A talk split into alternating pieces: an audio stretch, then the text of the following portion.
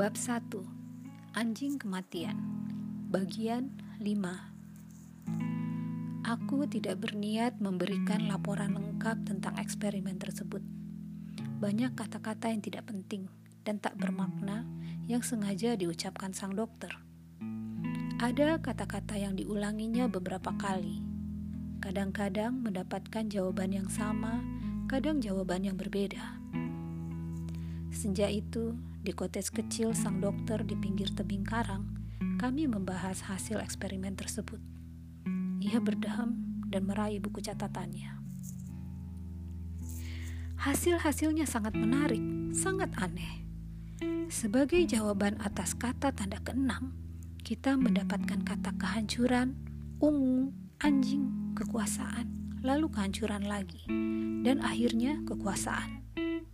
Berikutnya, seperti telah Anda lihat, saya membalik metodenya dengan hasil-hasil sebagai berikut. Sebagai jawaban atas kata kehancuran, saya mendapatkan kata anjing. Kata ungu dijawab kekuasaan. Kata anjing dijawab kematian lagi. Dan kata kekuasaan dijawab anjing. Semua itu masuk akal.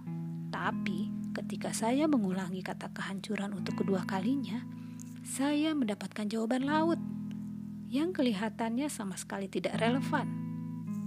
Untuk kata tanda kelima, saya mendapatkan kata biru, pikiran, burung, biru lagi, dan akhirnya kalimat yang agak sugestif.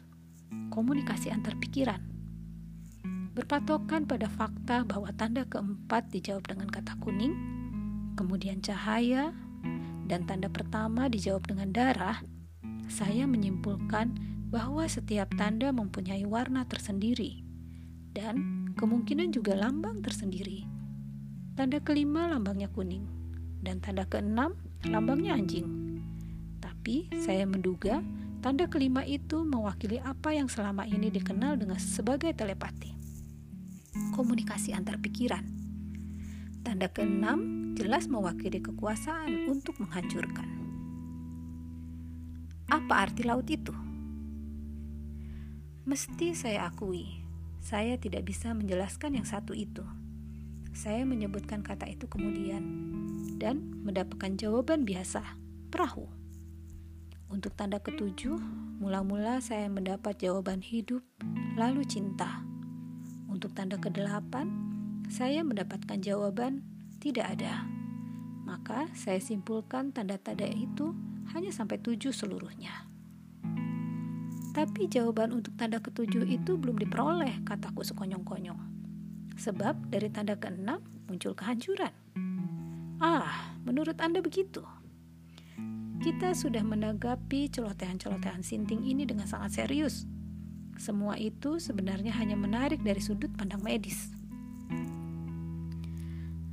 Tapi para penyelidik psikik juga pasti akan sangat tertarik dengan hal ini. Kedua mata sang dokter menyipit.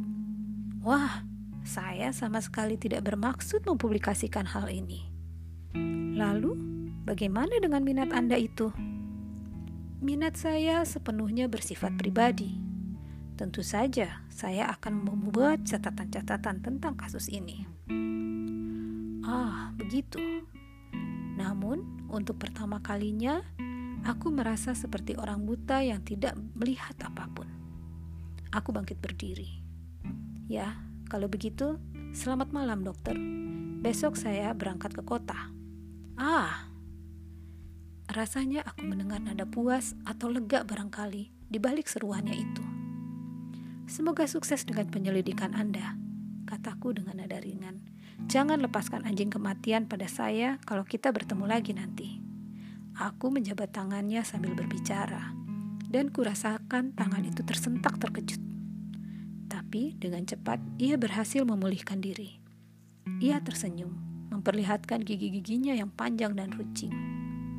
Bagi orang yang mencintai kekuasaan, betapa hebatnya kekuasaan semacam itu, katanya kekuasaan untuk mengontrol kehidupan setiap manusia di tangan sendiri. Dan senyumnya semakin lebar.